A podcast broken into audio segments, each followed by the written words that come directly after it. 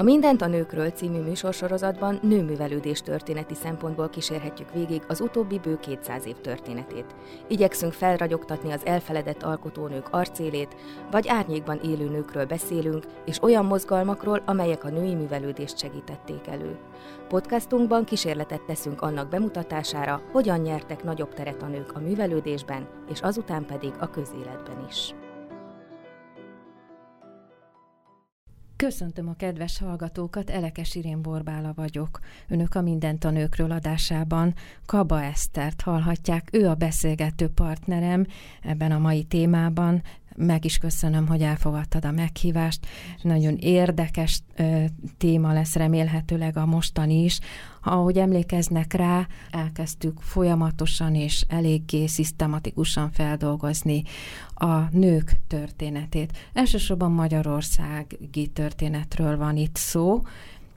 1790-es kezdéssel próbáltuk ezt a történetet felrajzolni. Sok mindenről volt már szó, különböző foglalkozási ágak első művelőiről, a nőművelődés első hát úgymond élharcosairól, egyáltalán arról a küzdelemről, amit a nők folytattak az emancipáció érdekében. A mai alkalommal a, a beszélgetésünk középpontjában a munkás nő egylet. Jól mondom a, a nevüket? Igen, igen. Egészen pontosan ez a Magyarországi Munkásnő Egyesület volt, amely 1905-ben jött létre.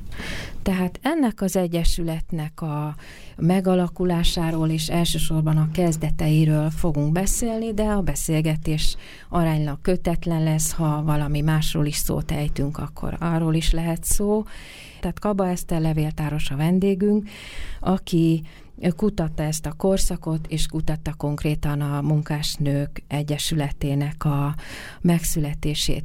Mielőtt a, a konkrét megalakulásra, vagy az egészen pontos előzményekre rátérnénk, azért beszélgessünk egy picit arról, ami szerintem manapság ö, sokszor felmerül, és viták tárgyát képezi, hogy mióta dolgoznak a nők Hát voltak éppen a nők már nagyon-nagyon régóta dolgoznak, noha a köztudatban azért, hogy a 19. századi nő elsősorban otthon volt, családanyaként, háztartásvezetőként tevékenykedett. Ez azonban nem egészen így volt, hiszen a 19. század végén az úgynevezett ipartörvények már rögzítették a női munkavállalásnak a körülményeit. Azt gondolom, hogy ha ez már jogszabályi szinten is megjelenik, akkor az, azt, le, azt jelenti, arról lehet szó, hogy a nőknek ekkor már tömegei álltak munkába, tehát tömeges munkavállalásról ról beszélhetünk. És most ugye akkor meg is mondtuk azt tulajdonképpen, hogy az ipar hívta létre ezt a típusú tevékenységet, egy olyan átalakulás során került, vagy vált szét a, a közösen végzett otthoni munka, meg a házon kívüli munka, hogy tulajdonképpen a nők persze az ős közösségtől kezdve dolgoztak méghozzá rengeteget, a különböző társadalmi formációkban mindig a megfelelő módon, és hát attól függően, hogy a társadalom melyik osztályába vagy rétegébe születtek, de ez a tömeges otthonon kívül végzett nagyipari munka, ez tulajdonképpen kikényszerítette a, a női munkavállalást. Nem tudom, hogy, hogy arról tudunk-e érveket mondani, hogy miért történt ez meg. Hát igen, tulajdonképpen több álláspont is kialakult a 19-20. század fordulóján, hogy mi kényszerítette a nőket a munkára, hogy ez tulajdonképpen egy kényszer volt-e, vagy pedig egy lehetőség arra, hogy egy nő a saját lábára álljon, és tulajdonképpen a saját erejére támaszkodva élje végig a saját életét. Én azt gondolom, hogy inkább az első álláspont az, ami, ami valószínűleg mérvadóbb lehet egy gyári munkásnőnek az esetében, hiszen itt tulajdonképpen arról van szó, hogy a 19. század végén ugye a kisipar, a házipar visszaszorul, és a gyáripar egyre inkább elterjedtebbé válik. És tulajdonképpen ez elsősorban első körben, hogy így folykalmazzak, a férfiaknak a tömeges munkába állását jelentette, és a bérmunkásság megjelenése tulajdonképpen a béreknek a leszorítását is jelentette ebben az időszakban, és ez hívta ki tulajdonképpen a nőket, hogy így fogalmazzak a háztartásból az utcára, és tulajdonképpen nem csak a nőket, hanem egy bizonyos időszak után már a gyermekeket is, tehát itt már gyermekmunkásokra is szó van a századforduló Magyarországán, és ez, ez hozott létre egy hatalmas női munkavállalói csoportot. Természetesen ennek nagyon sok hátulütője is volt, tehát a nők, amikor tömegesen munkába álltak, egyértelműen szakképzetlen munkaerőnek számítottak. Nagyon elterjedt volt a körükben az analfabetizmus, tehát nagyon sokan még írni, olvasni sem tudtak, ezért hát úgynevezett betanított munkások lettek, hát ez inkább egy ilyen szocialista kori szóhasználat, de azt hiszem, hogy itt is bátran használhatjuk ezt. És ezt tulajdonképpen minden munkaadó kihasználta, tehát a nőknek a munkaideje az valami hihetetlen hosszú volt, tehát sokkal hosszabb, mint a férfiaké, négy-hat órával dolgozhattak többet esetenként, és sokkal kevesebb pénzt kaptak ezért. Tehát mondhatjuk azt, hogy a, a rohamosan fejlődni kezdő ipar számára a rendelkezésre álló férfi munkaerő nem volt elegendő, vagy pedig ö, próbáltak volna olcsóbb munkaerőhez jutni, és ezt találták meg a nőkben. Nem tudom, hogy a mind a kettő vagy Igen, egy... én, én azt hiszem, hogy mind a kettő, és aztán tulajdonképpen egy időszak után elvált, hogy melyek voltak azok a, a munkaterületek, ahol a női munkavállalók jóval nagyobb számban jelentkeztek, mint a férfiak. Tehát ez elsősorban a ruházat, a textilipar területén, tehát a fehér nemű tisztítők ugye egyértelműen nők voltak, sokkal inkább, mint férfiak. A kalaposok körében is rengeteg női munkaerőt találunk, aztán a könyvkötők, a nyomdászok, ők is általában inkább nők voltak, a cipőfelsőrész készítők. Tehát nagyon sok, hát idézőjelbe téve könnyített munkaterületen dolgoztak nők, míg ugye a vasiparban, az építőiparban értelmszerűen inkább férfi munkavállalókkal találkozhatunk. Persze itt elmondhatjuk azt, hogy a végsőkig nem lehet a természet ellen dolgozni. Tehát egy, egy kisebb fizikumú, egy, egy kisebb testi erejű lényt, hogy úgy mondjam, teljesen fölösleges lenne kőbányászatra, meg hasonlókra kényszeríteni, tehát ez mondjuk valószínűleg szervesen alakult így, meg hát ugyanakkor a, a társadalomnak azért arra is szüksége van, hogy ezek a nők, ezek valamilyen fokon azért még a női hivatásukat is tudják bárhogyan is teljesíteni, tehát szülni tudjanak. Tehát ez az, ez az elválás a női munkaterületek és férfi munkaterületek között nyilvánvaló gondolom, hogy abból is arat, a, a ered, hogy ne, nem lehet vaskohásznak betenni egy nőt. Hát ez érdekes felvetés, mert egyébként pont az ellenkezőjére is volt példa. Tehát Gyöngyösön volt egy olyan gyár, ahol egy patkógyár, ahol női munkásokat alkalmaztak, és ugye hát ők szakképzetlen munkaerők voltak, nem kellett annyira megfizetni őket, mint egy férfi munkást, és a korabeli újságok sokszor említették is, hogy pont a szakképzetlenségből adódóan hát rengeteg munkabaleset történt, tehát megégették magukat a forró vassal. Egyébként arra a kérdésre visszatérve, hogy mennyire támogatta mondjuk az állam vagy a társadalom a munkásnőknek a gyermekvállalását, újra hivatkoznom kell ezekre az úgynevezett ipartörvényekre. Ezek már 70-es évek végétől egészen a 90-es évek végéig állandóan és folyamatosan felvetették, hogy a nőknek a munkaidejét mindenféleképpen csökkenteni kell, és el kell őket tiltani az egészségre káros munkavégzéstől, valamint az éjjeli munkától is, éppen a család fenntartása, vagy a gyermeknevelés érdekében. De mivel ez jogszabályi szinten állandóan előkerül, valószínűleg nem valósult meg. Tehát, hogy, hogy mindig találtak az iparosok az elől ki kibújult, és tulajdonképpen a, a a részben a szakszervezeti lapokban, részben pedig az iparfelügyelők jelentéseiben is benne volt ez állandó problémaként, hogy, hogy hiába volt ez törvényileg szabályozva, nem tartották be, tehát például a könyvkötőknél, hogyha hát ilyen tömeges munka volt, tehát hogyha hirtelen kellett valamit határidőre elkészíteni, akkor nagyon sokszor dolgoztatták ezeket a nőket, akár az éjszakában nyúlóan, tehát hajnali kettőig, háromig is. Beszélünk itt a, a munkásvédelmi törvényekről, vagy mondjuk nem is nevezném munkásvédelmi, de legalábbis féle, valamiféle rendezést. Tehát az 1800-as évek utolsó harmadában járunk most a beszélgetésben.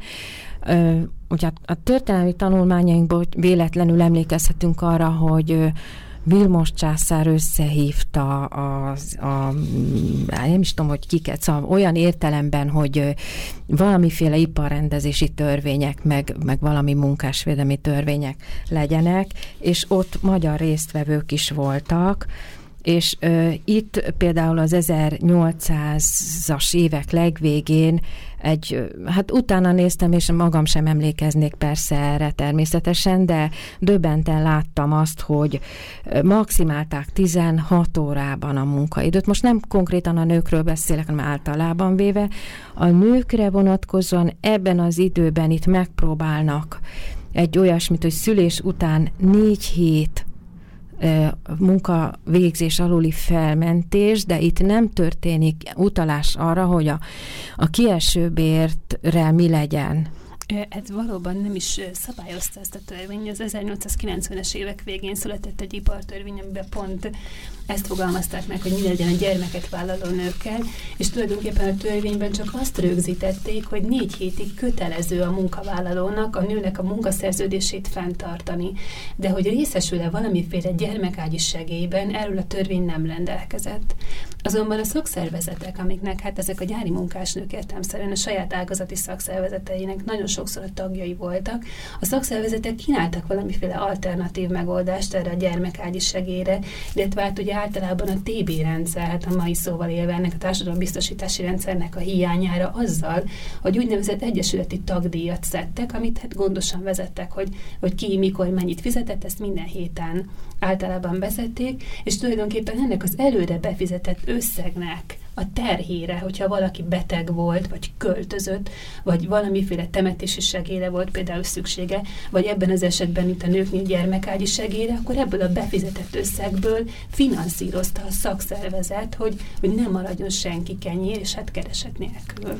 Tehát most odáig jutottunk el az események kibozgozásában, hogy megjelent az óriási méretű munkaerőkereslet, óriási munkástömegekkel, amelyek olyan változást is hoztak, hogy a városok felszívták a, a falusi lakosság egy jó részét, akkor ebből el lehet képzelni, hogy miféle hirtelen támadt nyomor, nagyvárosi szintű nyomor, ami teljesen más típusú, mint a falusi nyomorúság, egy egy elég lidérces városi nyomor keletkezett, és most már menet közben beszéltünk arról is, hogy szakszervezetek, de azt végül is nem mondtuk meg konkrétan, hogy egy idő után teljesen logikus volt, hogy kellett, hogy szakszervezetek alakuljanak.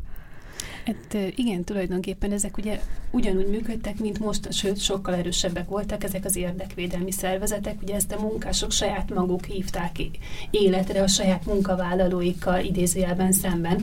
Tehát tulajdonképpen arra próbálták rávenni a, munka, a munkáltatóikat, hogy, hogy próbálják ezeket az ipartörvényeket, amiről már többször szó volt, illetve az abban foglalt rendelkezéseket betartani. Tehát, hogy mindenképpen a munkaidőnek a hosszát, hogy rendes, rendesen megkapják a keresetüket, hogy hogyha lehetséges, akkor legyen valamilyen felmondási idő. Voltak olyan szakmák, ahol ezt betartották, voltak olyan szakmák, ahol szó sem volt erről, illetve volt még egy dolog, amiért küzdöttek, hogy legalább 36 órás összefüggő pihenőidejük legyen. Úgy igen, ezek hát, voltak a legfontosabb és követelések. Így van, és, a, és gondolom a későbbiekben majd a beszélgetésben ki fogunk térni még egyebekre is.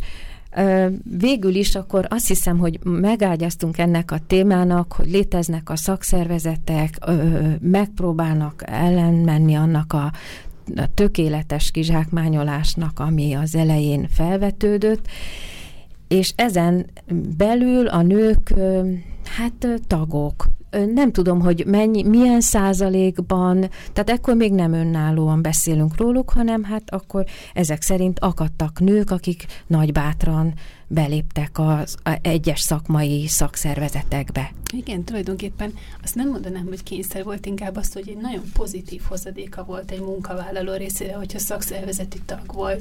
Na most a nők esetében, hogy a szakszervezeti tagáválás azt mondanám, hogy talán nem volt olyan természetes, mint a férfiak esetében, hiszen a, az otthon lévő férfiat, itt a családfőről beszélünk, ugye minden esetben nehezen élte azt meg, hogy nem elég, hogy a nőnek ki kell lépni az otthon falai közül, és ugye munkára kényszerül, azt még nehezebben élte meg, hogy, hogy a nő nem csak dolgozni jár el otthonról, hanem egyesületi üléseken is részt vesz, tehát tulajdonképpen a szabad idejét áldozza fel arra, hogy részben a többi munkásnővel közösséget vállalva valamiféle plusz dolgot teremtsen önmagának, illetve hát ugye ez, ez tényleg a családtól elvett idő volt, tehát ezt, ezt a férfiak nagyon furcsán és visszásan élték meg, ami később így a munkásnő szervezésnek is egy, egy gátyává vált.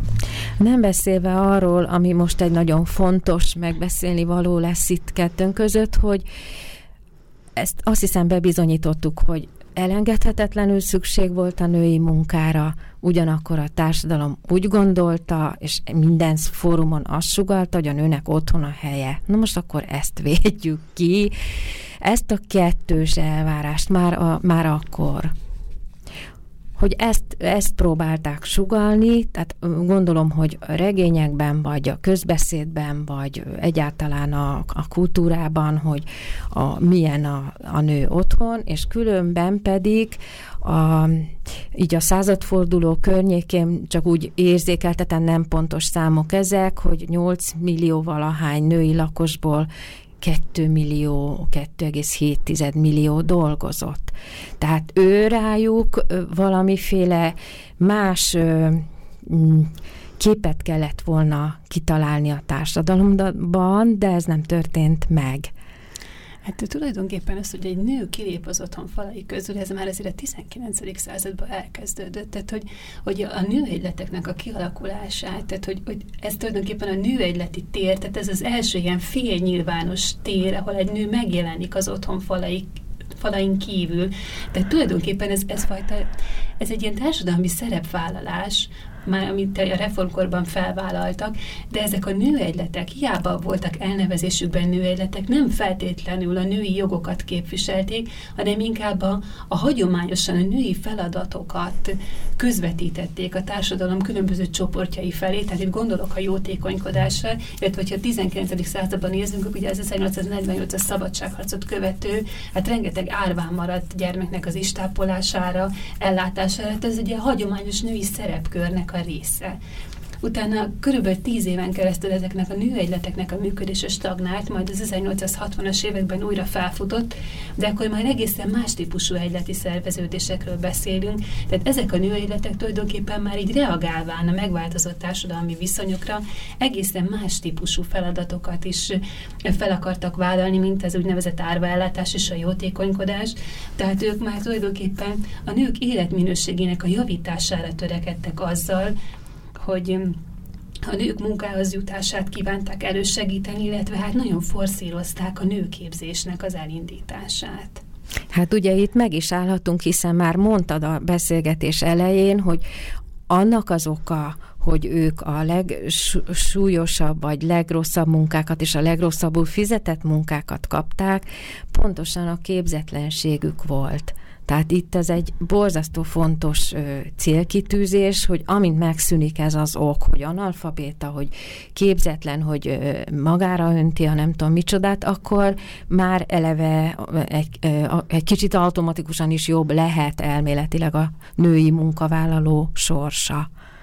Igen, egyébként ez nagyon érdekes, hogy, hogy amikor elkezdtem ezzel a témával foglalkozni, akkor is ezt az álláspontot képviseltem, ugye, a nőképzés az mennyire előre lendíti még egy munkásnőnek is a helyzetét, de a korabeli lapokat olvasva érdekes volt szembesülnöm azzal, hogy a népszavában például akik ismeretlen toldú publikálók, ők egyáltalán nem így élték ezt meg. Tehát, hogy és hogyha belegondolunk, akkor igazat kell nekik adni abban, hogy egy munkásnőnek a helyzete még a képzésterén is egészen más, mint ezeknek a polgári nőegyesület tagjainak a helyzete, hiszen hogyha ők tanulnak, akkor lehetőségük van főiskolára menni például, vagy pedig hát tényleg érettségit szerezni, míg egy munkásnő előtt tulajdonképpen ezek a kapuk teljes mértékben zárva vannak. Tehát az, hogy felszámolják az analfabetizmust a körükben, és ö, szakmunkára oktatják őket, az csak egy nagyon pici dolog, és itt például a népszavában már megjelenik, hát így ez már a szociáldemokrata pártnak a sugallata tulajdonképpen, hogy a, a nőket a férfiakkal azonos platformra állítsa, hogy valamiféle közös politikai jogoknak a megszerzése lesz a lényeges. Itt fogjuk folytatni a zene után. Vous appelle à vous appelle à Oh, vous appelle à vous appelle à Vous appelle à vous appelle à Vous appelle à vous appelle à Oh, vous appelle à vous appelle.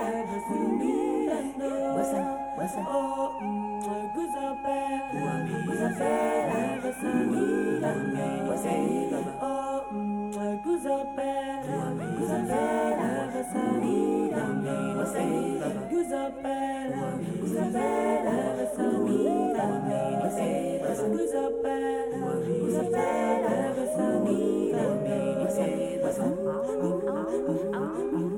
Wasani, Wasani, Wasani, Wasani, Wasani, Wasani, Wasani, Wasani, oh,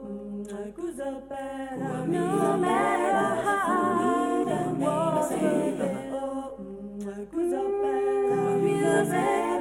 away down falls and stands still. Just matters how hard it.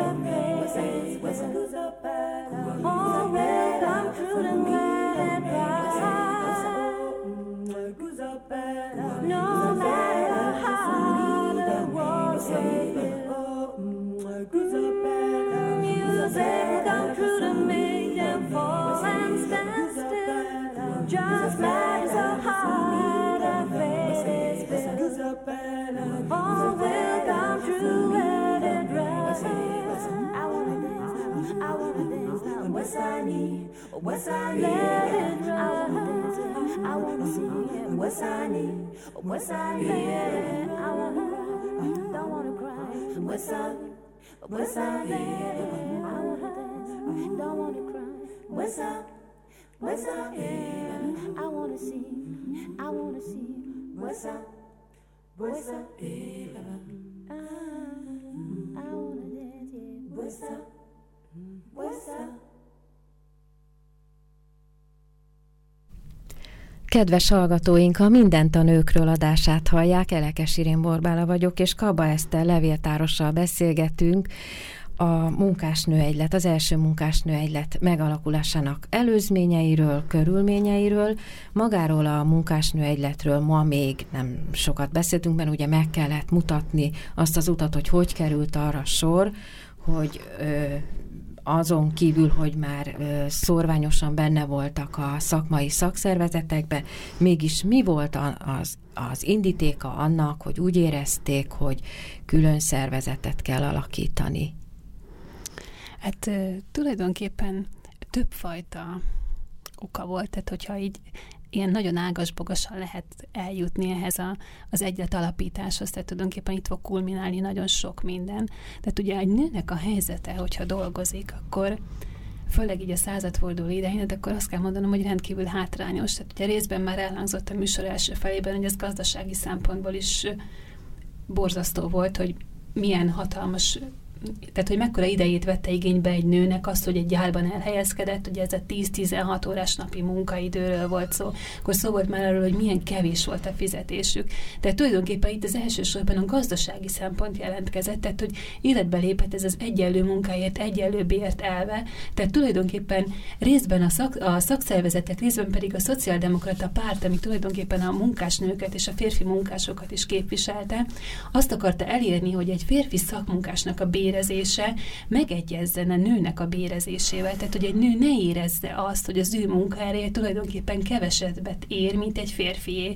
És itt a párt agitációt folytatott a férfiaknál is abban, az, abban a szempontból, tehát abban a szempontból, hogy egy nő ne ellenségnek tekintsen, hanem partnernek, aki vele együtt ugyanannál a futószalagnál, tehát ugyanabban a gyárban dolgozik. Tehát volt egy ilyen gazdasági vonala annak, hogy tulajdonképpen a, a munkásnők önálló szervezkedésre kényszerültek.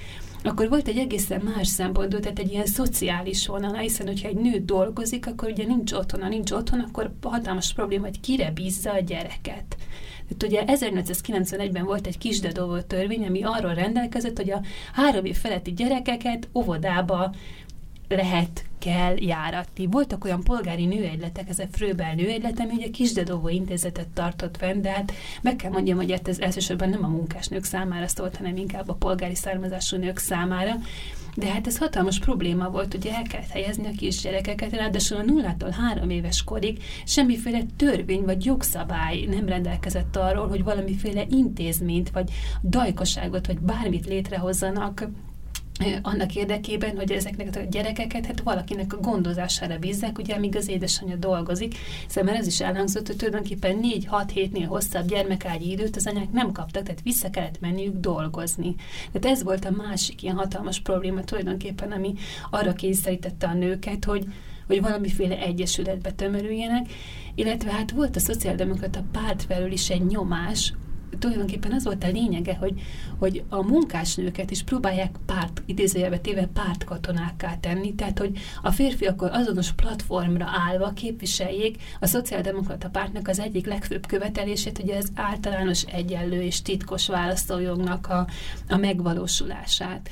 Most el kell mondani, hogy, hogy ebben az időszakban ugye a munkás férfiaknak, hogy így fogalmazzak, ez nem túl szép exakt megfogalmazás, de nekik sem volt választójoguk. Ugye hát hatalmas cenzusokról beszélünk itt a századfordulós Magyarországon.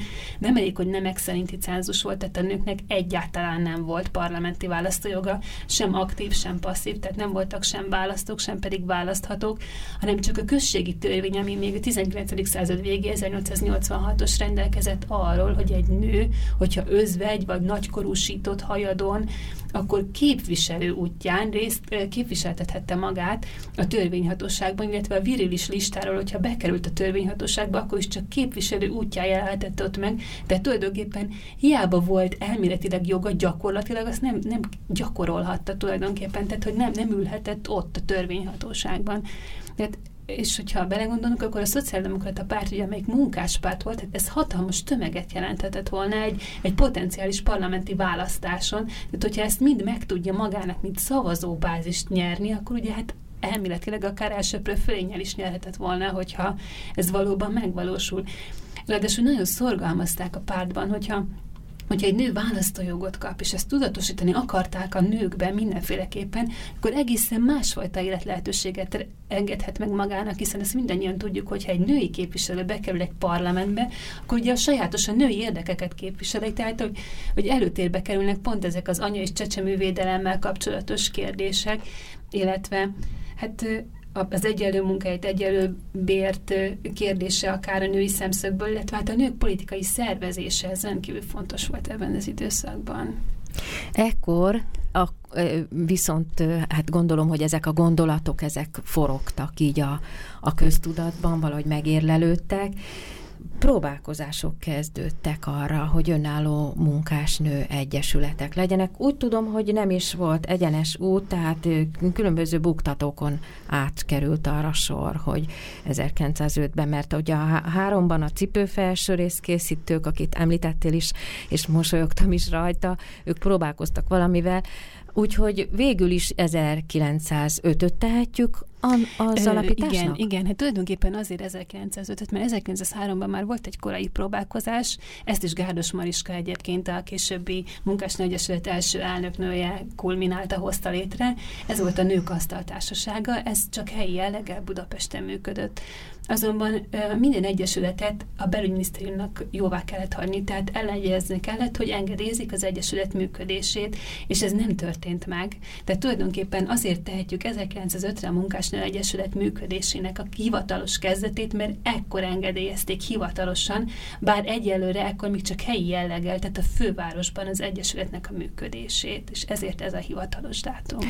Arról tudunk-e valamit levéltári forrásokból, vagy e, akár szép irodalomból, hogy a három és öt közötti időszak az egy passzív várakozásban telt, vagy mit? Ö, nem, abszolút nem. Tehát, hogy nagyon sok nőkongresszus volt, illetve hát a lapok által nagyon sok cselédgyűlésnek apostrofált nőgyűlés volt.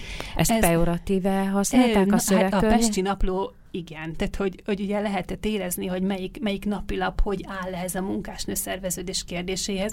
A Népszabán nagyon sokszor a címlapon, vagy hát a második oldalon hozta ugye a nőgyűléseket, tehát ez ugye a párt számára rendkívül fontos volt, hogy idézőjelbe téve, hogy a nők öntudatra ébredtek, és akármilyen volt a gyűlésnek a minősége, de az a tény, hogy egy hogy egy nagyon sok nő, tehát egy, az Asztóriában volt egyébként az egyik ilyen gyűlés, tehát hogy, hogy nagyon sok nő egy helyen a saját női problémáiról beszélt, ez akkor ilyen hihetetlen nagy dolognak számított. Viszont tényleg így a polgári napilapok, azok abszolút negatívan, pejoratívan említették meg ezeket a gyűléseket, de meg kell mondanom, hogy ez kölcsönös volt, mert ha a népszavára gondolunk, akkor, akkor ők viszont a polgári köröknek a nőgyűléseit nevezték céltalan teázgatásoknak, de tulajdonképpen ez, egy, ez a társadalmi osztálynak a szembenállása, még itt a, a nő egyletek terén is nagyon érezhető volt. Hát plusz közbe szúrhatjuk azt, hogy nem csak úgy egymást fricskázták a különböző színezetű lapok, hanem eleve, ugye azt meg kell most gyorsan egy gondolatjelbe jegyezni, hogy a feminizmus kifejezés tökéletesen működött, tudta mindenki, hogy mit értünk alatta.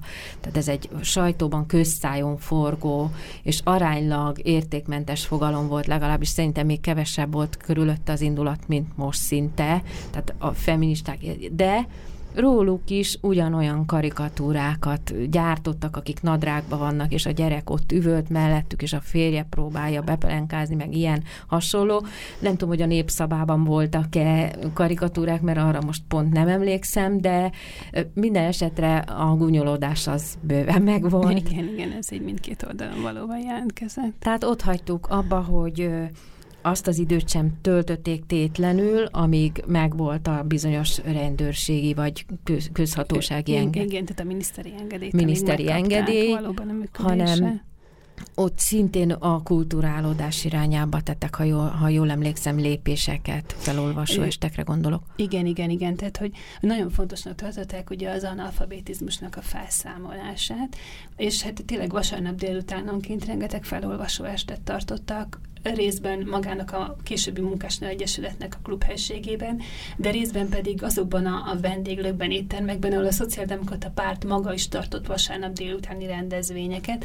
Ezeket a rendezvényeket egyébként röplapokon hirdették meg nagyon sokszor, és itt felsorolták, hogy, hogy milyen előadó, milyen témában fog előadást tartani, illetve volt úgy, hogy hosszú tanfolyamokat szerveztek, hát elsősorban a téli időszakra kell gondolni, ezek ilyen 10-12 hetes, tényleg idézőjelbe téve tanfolyamok voltak, hiszen nem volt a végén vizsga, és senki nem kérte számon a részvételt, de az volt a céljuk, hogy a munkásnők tulajdonképpen iskola nélkül jussanak az aktualitásokhoz, tehát az aktuális tudományos, illetve társadalmi, társadalmi újdonságokhoz, illetve az ismeretterjesztésnek volt ez egy bizonyos formája. Most az lenne nagyon érdekes kérdés, hogy itt most támaszkodtak a képzettebb nőkre, vagy pedig, és egyáltalán kiknek a soraiból verbuválódhatott a, a, az ismeretterjesztő előadások, vagy a beszélgető esteknek a, tehát a, a információ átadók, kik voltak, ez, ez például én sem tudom képzelni.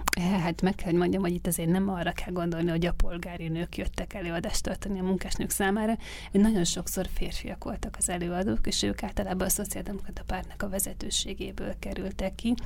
Illetve hát maradt egy levéltári anyag, ez, ez egy nagyon picit későbbi, tehát ez már a tízes évek elején a, a női líceumról, hát a Magyar Nők Tudományos Továbbképző Tanfolyamáról, tehát ez egy nagyon hosszasan taglalja ez a forrás, hogy hogy is nézett ki ez a tanfolyam, de a lényege az volt tulajdonképpen, hogy a fiatal nők szaktanulás nehézségei nélkül ismerkedjenek meg a tudománynak így az aktuális eredményeivel, és tulajdonképpen az volt a célja, hogy részben tudomány és művészeti tapasztalatokat, illetve ismereteket szerezzenek, másfelől ugye olyan tanfolyamokat is tartottak, illetve olyan előadásokat is tartottak, hogy amely a nőnek a hivatásával függött össze, tehát a házassága, a gyermekneveléssel, háztartásvezetéssel kapcsolatos ismereteket, a betegápolással kapcsolatos ismereteket adták át, tehát elsősorban fiatalabb nőknek, és itt meg is maradt, hogy kik voltak a tanárok, úgyhogy ott olvasnék egy-két nevet, például Magyar József, Törzs Jenő, Adi Endre, Hatvani Lajos, Jászi Oszkár, Jászai Mari, Kafka Margit, Svimmer Rózsa és Undi Mariska, akihez az a híres, nagyon csúnya reformruha is fűződik, tehát hogy ő is tartott ez előadást ezen a, ezen a tanfolyamon, ezen a szabadiskolán, hogy így fogalmazzak. Most felhívom a hallgatók figyelmét arra, hogy egy vitás kérdéshez értünk, mert én a reformruhát nem tartom csúnyának ahhoz képest, hogy sokáig-sokáig olvastam róla, és nem tudtam, hogy milyen, és jó pár évvel ezelőtt egy kiállításon megláttam. Én azt gondoltam, zsákból van, és különböző fagombjai vannak, és hogy szörnyű, és akkor kiderült, hogy tulajdonképpen az egy nagyon szép ruha, csak nincsen benne halcsont. És hát Undi, Maris, Undi Mariska egyik kedvenc kedvencem, Schwimmer Róza meg a másik, és nagy örömmel hallottam azt, hogy, hogy azért mégiscsak, mégiscsak volt arra példa, hogy a, a kevésbé előnyös helyzetben levő nők igénybe vették a szerencsésebb, tehát műveltségben szerencsésebb nőknek a segítségét. Ez számomra borzasztó jó hallani, és nagyon előremutatónak tűnik. Hát igen, igen, tényleg volt erre példa, és hogyha már itt, itt a nők iskolájánál tartunk, akkor mondok egy még későbbi példát. Ez már egy 18-as szabadiskola volt, ami, amiről itt most két mondatban szó lesz. Itt ez már a háború utáni helyzetet elemezte, tehát hogy itt, itt már Ez az első vagy a második? Az első, az, tehát első. az első világháború, tehát 1918-ban járunk, de hogy itt, itt már arra próbálták ráébreszteni a nőket, hogy egészen mást kíván tőlük a kor. Tehát, hogy, hogy másképp kell viszonyulniuk a férfiakhoz, ugye a termelő munkához. Tehát ugye itt arról van szó, hogy ugye az első világháború ugye rengeteg férfit elvittek a frontra harcolni, de hát a munka megmaradt, és ezt a nőknek kellett elvégezni. De az, hogy ezek az iskolák, ezek a tanfolyamok már arra ösztökélték a nőket, hogy, hogy ne csak ezekben az idézőjelben téven könnyített munkahelyeken kapcsolódjanak be a termelő munkába, hanem itt bizony már szükség volt rájuk az építőiparban, és hát főleg a vasgyártásban is. És akkor persze azért, akik érdeklődnek a nőtörténete és a nőmorzgalmak története iránt, azok tudják, hogy végül is ez egy nagy fegyvertény lett, hogy ilyen militáns kifejezést használjak, mert hogy akkor kiderült az, hogy egy csomó mindenre alkalmasak, amelyről azt hittük korábban, hogy nem alkalmasak a nők, amikor beálltak a megüresedett férfi munkahelyekre.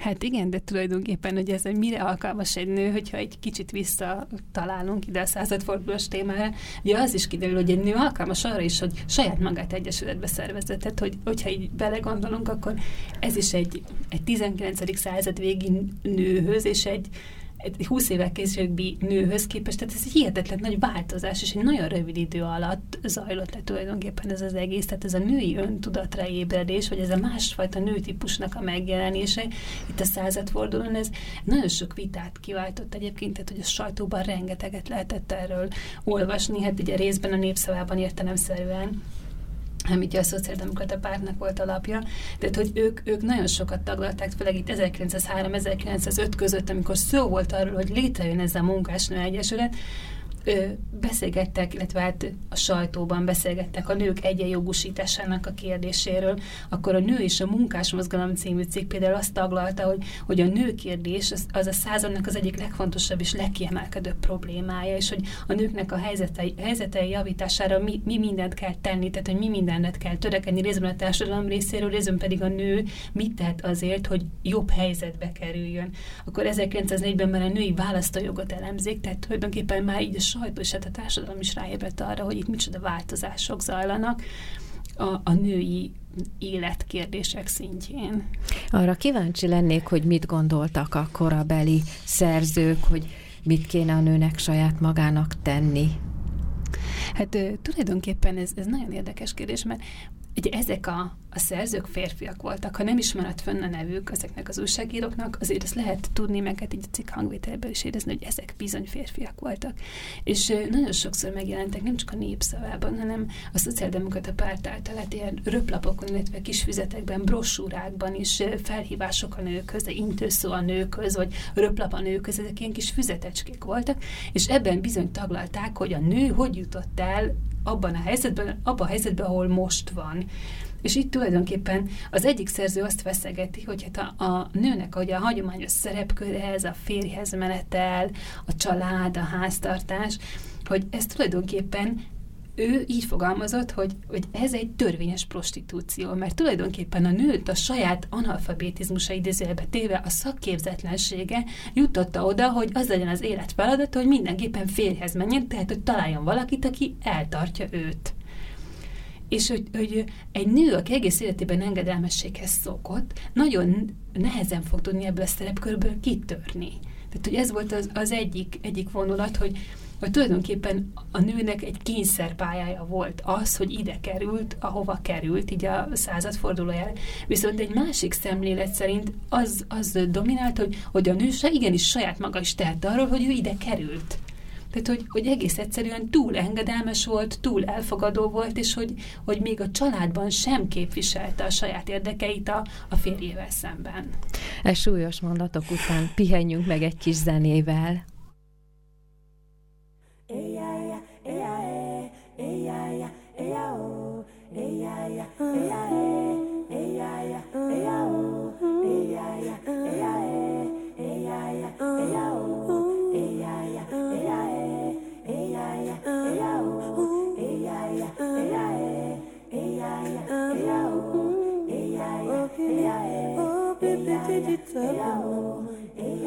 Open me up, get to do something. Open me oh baby, and do it. Oh, baby, move, I do not Oh, baby, so be oh, baby, get to know something. Oh, baby, so be oh, get to know something. Open me up, open me up, open me up, open me up, open me up, open me up, open me up.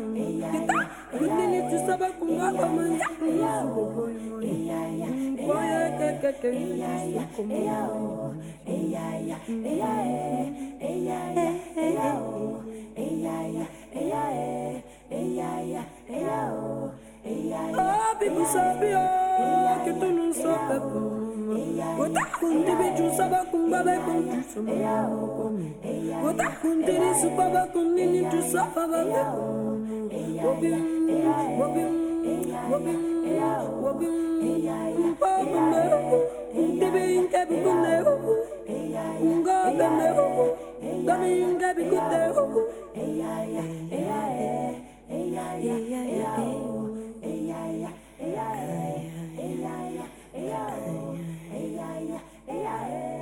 yeah, yeah. L'humanité court trop vite à la recherche d'un monde qu'elle veut sans doute meilleur. Pourtant, notre terre a gardé son rythme. Elle aussi a un cœur. Pourquoi ne pas l'écouter au lieu de l'étouffer?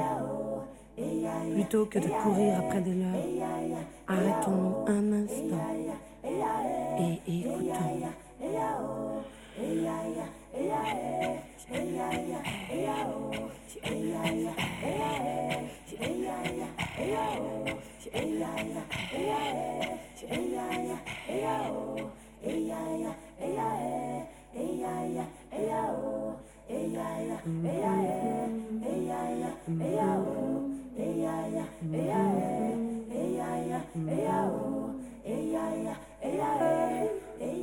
Bye.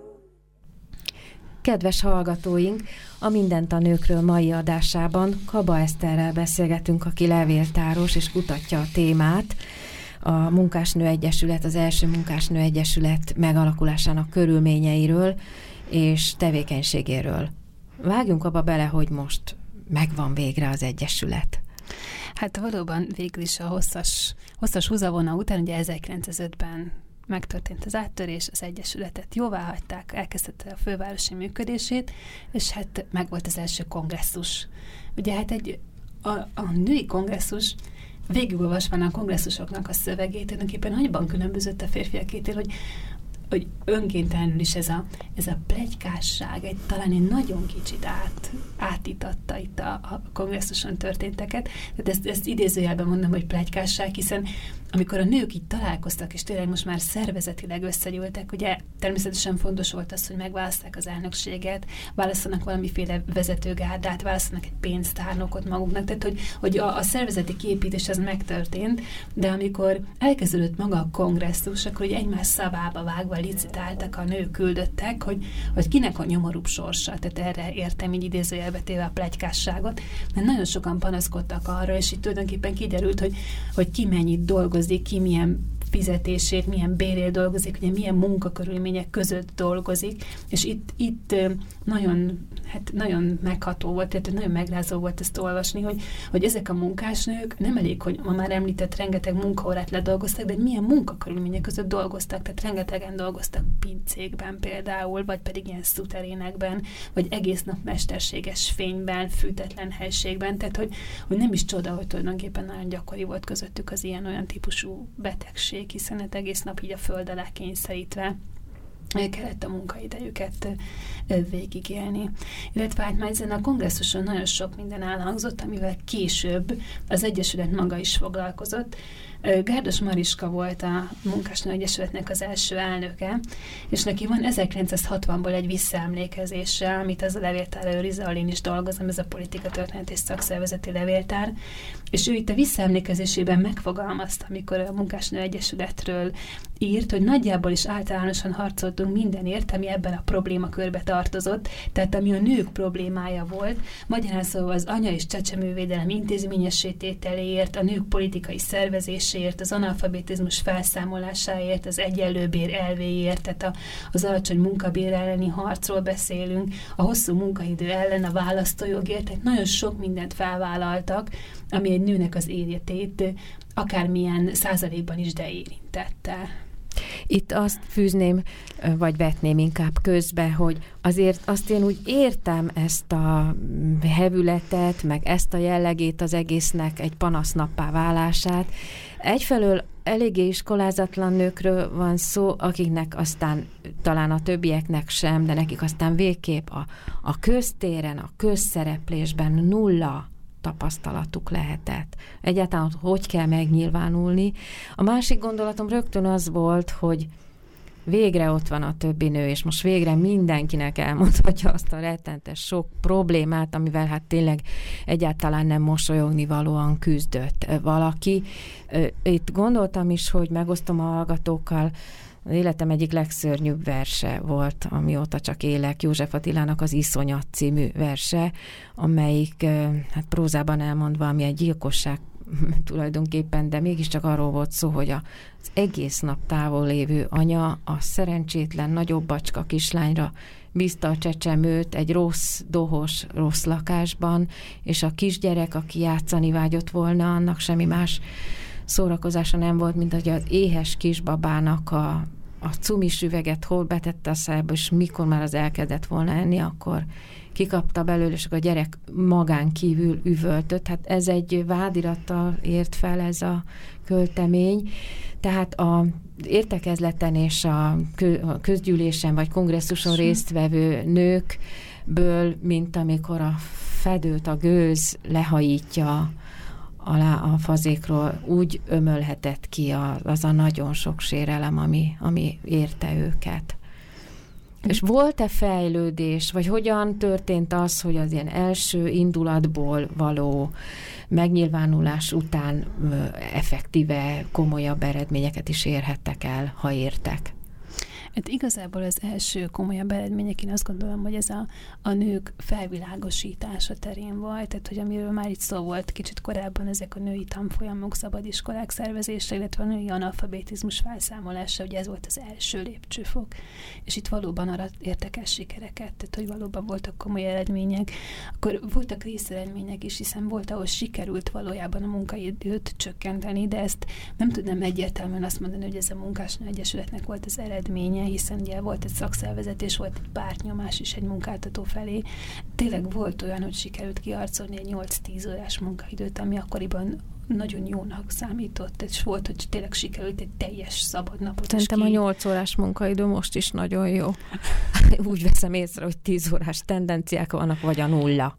Hát igen, most ez a folyamat már ugye újra, újra elkezd visszafordulni, illetve volt, voltak kisebb eredmények is, például Kassán sikerült egy kis deduvó intézetet létrehozni egy kassai gyár mellett, ahova az egész pici babákat beadták a munkásnők, tehát hogy, hogy ez egy 1904-es eredmény egyébként. Tehát, ez hogy, fantasztikus, tehát, hogy, igazi egy, gyári bölcsöde. Igen, tehát hogy, hogy ez egy igazi, hát a, ugye a mi szó használtunk réve, ez egy igazi gyári bölcsöde volt, igen. Tehát persze nyilván ezek ilyen szorványos példák voltak, de hát valószínűleg ez, ez tényleg gondolom a munkáltatónak is a felismerése volt, hogy hát sokkal jobban teszi idézőjelbe téve, hogyha, hogyha az anyák mellett tudja a, a babákat, és hát voltak a gyerek, ahol szoptatási időt biztosítottak, hogy ugye elmehetett az édesanyja, és ugye megetethette azt a kisbabát, és hát nyilvánosan, nyilván ő is sokkal nyugodtabban végezhette azt az adott munkát, ami rá volt bízva. Tehát azért voltak ilyen pici lépések, amiben igenis sikerült a munkásnál egyesületnek valamiféle eredményt elérni. Gárdos Mariskát említettük, aki hát vezérszerepet vitt az Egyesületben. Ő meddig tudta, és egyáltalán beszélgessünk az Egyesület úgymond életéről. Hát Gerdos Mariskáról tudni kell, hogy ő nagyon hosszú életű hölgy volt. 1973-ban halt meg, és 1985-ben hát született. Nagyon-nagyon fiatalon, tulajdonképpen 18 évesen lett ennek a Munkásnő Egyesületnek az elnöke, és két évvel később már a, a Munkásnő Egyesület hivatalos lapjának a nő munkásnak ő lett a hivatalos szerkesztője. Tehát ő tulajdonképpen egy nagyon aktív nő volt, hát ez mondjuk az én magánvéleményem nagyon csúnyácska volt szegény, tehát ilyen hihetetlen vastag szemüveggel, egész életében, ez tulajdonképpen később is kiadott rám 1949-től annyira megromlott a látása, hogy, és később időskörre teljesen meg is vakult, hogy már ő nem tudott részt venni aktívan a mozgalomban, de amíg látott, illetve amíg, amíg valamilyen szinten látott, addig nagyon aktív de részese volt, tehát ugye a Szociáldemokrata pártnak pártnak is. 1909-ben az Országos Nőszervező Bizottságnak lett a titkára, és 12-13-ban lehetőséget kapott arra, hogy az Amerikai Egyesült Államokba egy előadókörútat tartson, tehát hogy politikai agitáció címén járt kint az USA-ban.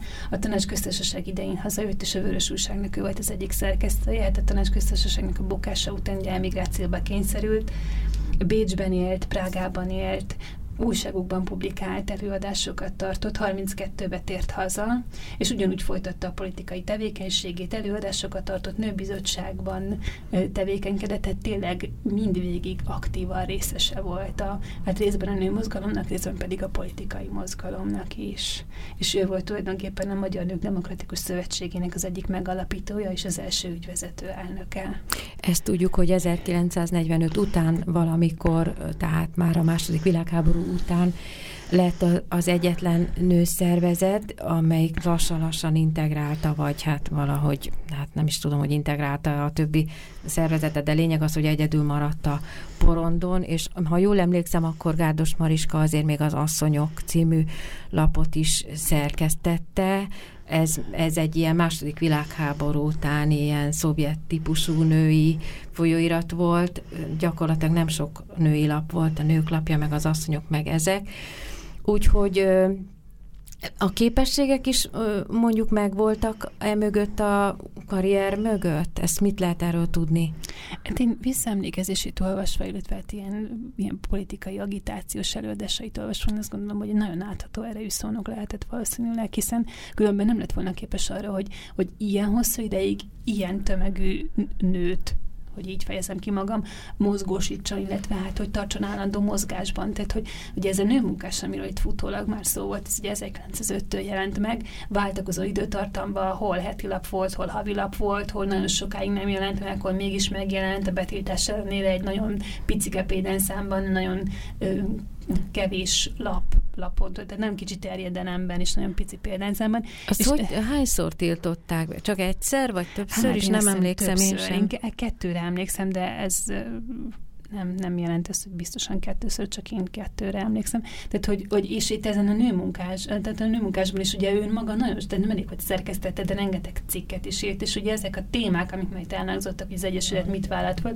ezek újra és újra megjelentek a nőmunkásnak a hasábjén, és hogyha bármiféle pici eredményt sikerült elérni, akármilyen szakszervezeti körben, vagy akármilyen gyár esetében, vagy munka, munkáltató esetében, akkor ezeket egy rögtön közé is tették, illetve hát természetesen azért is volt az alap, hogy, hogy az egyesületi gyűlésekre mindig invitálják a nőket, de ezek az egyesületi ülésre való invitálások megjelentek egyébként a népszavában is, tehát hogy ott volt egy külön rovat ennek, hogy milyen, milyen egyesületi ülések voltak, és mikor. Tehát erősítették ilyen formán egymást. egymást. Igen, így van. Itt van egy nagyon érdekes téma megint, amit azért kicsit megemlítünk, de nagyobb annál, mint hogy erről hosszasan beszéljünk a, választó, a női választójoggal kapcsolatos nézetkülönbségek, a többi nőszervezet és a, mondjuk a szociáldemokrata párt égisze alatt ez a munkásnő egyesület, illetve hát nem az égisze alatt, de mégiscsak politikailag ahhoz kötődött. Itt egy olyan soha le nem zárult, zárult vita van, hogy igazából akarták-e a nők választójogát, vagy pedig van egy olyan erős vélemény, hogy úgy gondolták, hogy először küzdjünk együtt, legyen meg a férjeinknek, és majd akkor utána majd megadják, vagy hát lehet, hogy én pontatlanul fogalmazok. Mi ezzel a helyzet? Hát tulajdonképpen itt ez egy nagyon jó kérdés, mert a, a női választójogot nagyon sokszor elemezték a népszavában, hogy, hogy érdemes egy nőnek választójogot adni, vagy nem érdemes, és mindig arra az álláspontra jutottak, hogy a munkásnő mozgalomnak az az egyik hát célja és feladata is, hogy a nők is választójogot kapjanak, tehát hogy, hogy a férfiakkal egyszerre valósuljon meg ez a, ez a választójog. És itt vádolták itt a, a tulajdonképpen a polgári nőegyleteket, ahol, ahol ne, nem állítom, hogy nem forszírozták, de nem feltétlenül forszírozták a nők választójogának a megadását. És itt tulajdonképpen a két egyletet ismét szembesítették egymással olyan szempontból, hogy, hogy a polgári ö, nő egyleteknek a tagjait azzal vádolták, hogy ők nem a fennálló hatalom ellen küzdenek idézélbetéve, hanem a férfiaktól remélik azt, hogy a férfiak a saját jogaikat megadják majd a nőknek is.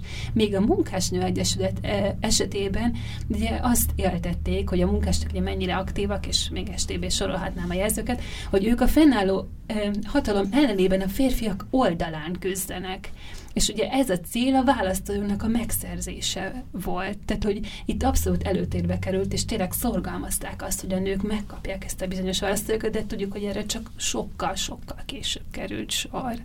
Minden esetre a mai műsor folyamán bemutattuk azt, hogy egy munkásnő szervezkedés kezdődött el. Nagyon röviden összefoglalva, mit mondhatunk ennek a, mit, mi, hogy mondhatjuk, hogy mi a jelentősége ennek, hogy egy ilyesmi megtörtént? Hát én azt gondolom, hogy ennek a munkásnő egyesületnek az a legfontosabb eredménye, hogy egyáltalán ez a hatalmas tömeg, ami maga a munkásnő volt, valamiféle formában a színre lépett, tehát kilépett az utcára, kilépett a köztérre, megjelent a sajtóban, tehát hogy, hogy olyan megmozgatta azoknak a nőknek a, hát nem túlzás azt mondani, ezreit, akik tulajdonképpen eddig csak a, a gyárban, illetve a családban élték az életüket. És ezáltal talán nem is hátránynak élték meg már a későbbiekben a dolgozást, hanem talán a pozitívumaiból is éreztek hát valamit. Meg ugye szövetségeseket találtak egymásban, és azt hiszem, hogy ez nagyon fontos dolog. Nagyon köszönöm, hogy itt volt Kaba Eszter. A hallgatóknak köszönöm a figyelmet, önök a Mindent a nőkről adását hallották.